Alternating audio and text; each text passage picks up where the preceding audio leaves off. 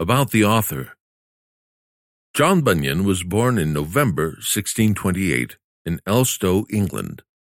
A celebrated English minister and preacher, he wrote The Pilgrim's Progress, 1678, the book that was the most characteristic expression of the Puritan religious outlook. His other works included doctrinal and controversial writings, a spiritual autobiography, Grace Abounding, 1666, and the allegory The Holy War, 1682.